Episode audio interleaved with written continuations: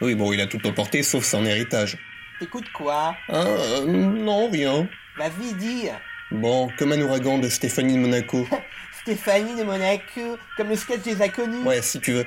Euh, tu peux pas dégager, s'il te plaît, j'ai j'ai un podcast à faire. D'accord. Voilà, merci. Bienvenue à tous dans ce second numéro de QQ Culte ou Occulte, et on va commencer tout de suite par un blind test. Arriverez-vous à me donner l'interprète de cette chanson?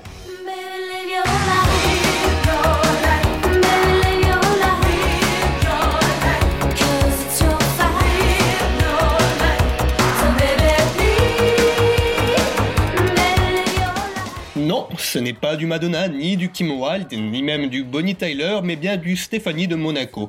Avec un bel accent français, elle est parfaitement bilingue et nous a offert un deuxième album éponyme entièrement en anglais.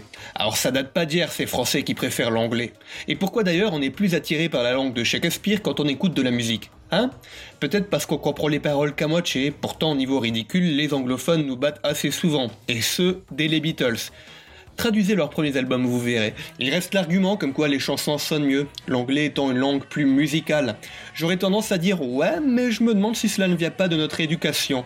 On a été élevé en prenant l'habitude d'écouter des chansons en anglais, sans les piger, ce qui a automatiquement permis de nous consacrer à la musicalité de ces mots inconnus en danse dessus sans se soucier de leur sens. Pour son premier album, Besoin, Stéphanie a d'ailleurs enregistré des versions anglaises de ses tubes. Étant donné qu'on a été élevé avec les versions françaises, ça sonne tout de suite moins bien.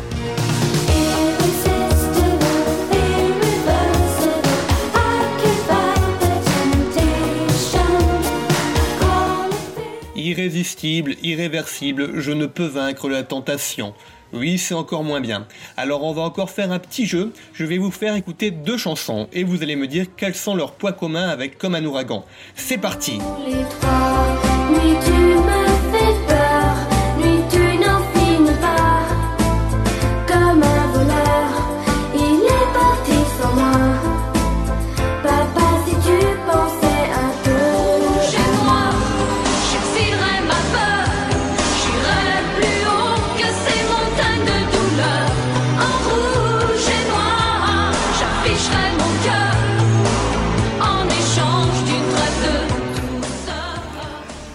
Qui a l'oreille aura remarqué des similitudes mélodiques entre ces trois morceaux. Et c'est normal puisqu'il s'agit du même compositeur derrière, monsieur Romano Musumara. Alors on se demandait récemment avec un pote ce qui symbolisait musicalement les années 80 en France. Et outre quelques groupes comme Téléphone ou Adochine, outre des artistes en fin de carrière comme Gasbar, on s'est mis d'accord sur le fait que c'était les règnes des One Hit Wonder, des stars qui font un ou deux tubes puis s'en vont. Alors ce n'est pas pour rien qu'on a une tournée qui s'appelle Star 80. Mais ces tubes, il faut bien les composer. On a les auteurs-compositeurs plus connus comme Goldman ou Berger et les moins connus comme Romano Musumara, car ils se sont toujours cachés derrière des stars. Et pourtant, qu'est-ce qui symbolise mieux les années 80 en France que ces deux chansons que je viens de vous faire écouter? Qu'on aime ou pas? Alors plus récemment, Romano a composé ça,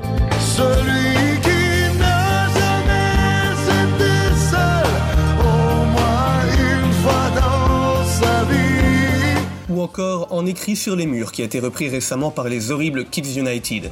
On écrit sur le mur pour que l'amour se lève un beau jour sur le monde endormi. ici dans sa version de Miss Roussos. Bref, comme un ouragan était prévu à la base pour Jan Mass, mais celle-ci trouvait que ça ressemblait trop à ses précédents tubes. Rouge et noir donc, toute première fois, Johnny Johnny. Comme un ouragan est passé de main en main par son auteur Marie-Léonore, puis même par Sheila, pour arriver chez Yves Rose. Ou Yves Rosé, je sais pas, producteur et ami de Stéphanie de Monaco. Il faut savoir que cette dernière fait figure un peu de rebelle au sein de la famille royale, puisqu'elle entame une carrière dans la mode, devenant même mannequin et lançant une ligne de maillots de bain, et ça, c'est pas vraiment prévu dans les protocoles de la principauté. En même temps, sa mère c'est Grace Kelly, ce qui ne pouvait que la diriger vers une carrière d'artiste. Grace Kelly qui meurt dans un accident de voiture en 82 sous les yeux de sa fille Stéphanie qui était dans la même caisse. Ouais, ça forme une vie. Elle est donc à la recherche de liberté au sein d'un milieu trop strict, et pourquoi pas la chanson. Yves Rose, euh, ou Yves Rosé, est au courant de ses envies et lui propose donc le numéro 1 comme un ouragan vendu à plus d'un million d'exemplaires en France, 2 millions dans le monde. Là, on est dans le culte. C'est un peu moins le cas pour le single suivant, Flash, One Love to Give dans sa version anglaise, que vous avez peut-être jamais entendu. Flash pour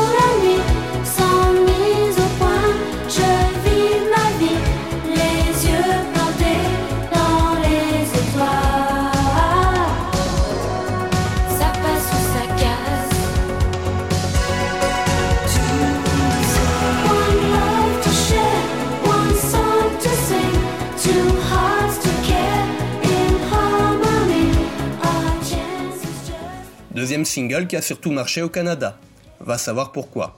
Et cette fois-ci, j'ai tendance à préférer la version anglaise, l'éducation musicale sans doute. Vous l'aurez compris, c'est encore un tube de Musumara, et il signe une dernière chanson dans l'album Besoin, sorti en 86, Les Fleurs du Mal.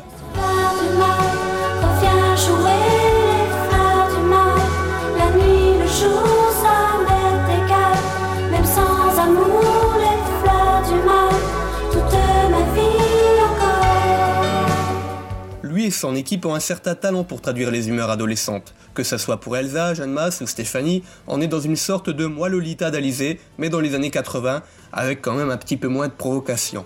Il y a du bon et du moins bon dans ce besoin. Dans le moins bon, on a le titre éponyme qui ouvre l'album où Stéphanie nous susurre des conneries en rime à l'oreille. Besoin de balade, j'ai le cœur malade. Besoin que ça bouge, je l'ai pas vu le feu rouge. On a aussi le Sega Mauricien, titre tropical que même Disney aurait rejeté pour le Roi Lion 3 ou la Petite Sirène 2. J'ai cherché pendant des heures de route la Paul-Louis. Retrouvé aux quatre serres, perdu au bois chéri. Et on a du meilleur comme les dansants How Can It Be ou le super kitsch. Rendez-vous,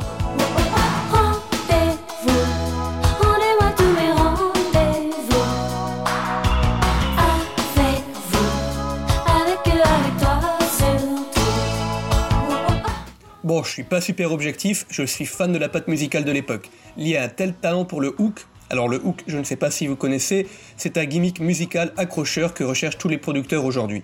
C'est par exemple Ella, Ella, Eh, Eh de Rihanna sur Umbrella, ça rentre automatiquement dans la tête. Et cet album le fait souvent, aussi bien avec ses parties chantées que ses parties instrumentales. Besoin est un lot de hook et c'est parfois assez subtil comme les petits hum hum hum sur les synthés d'How Can It Be.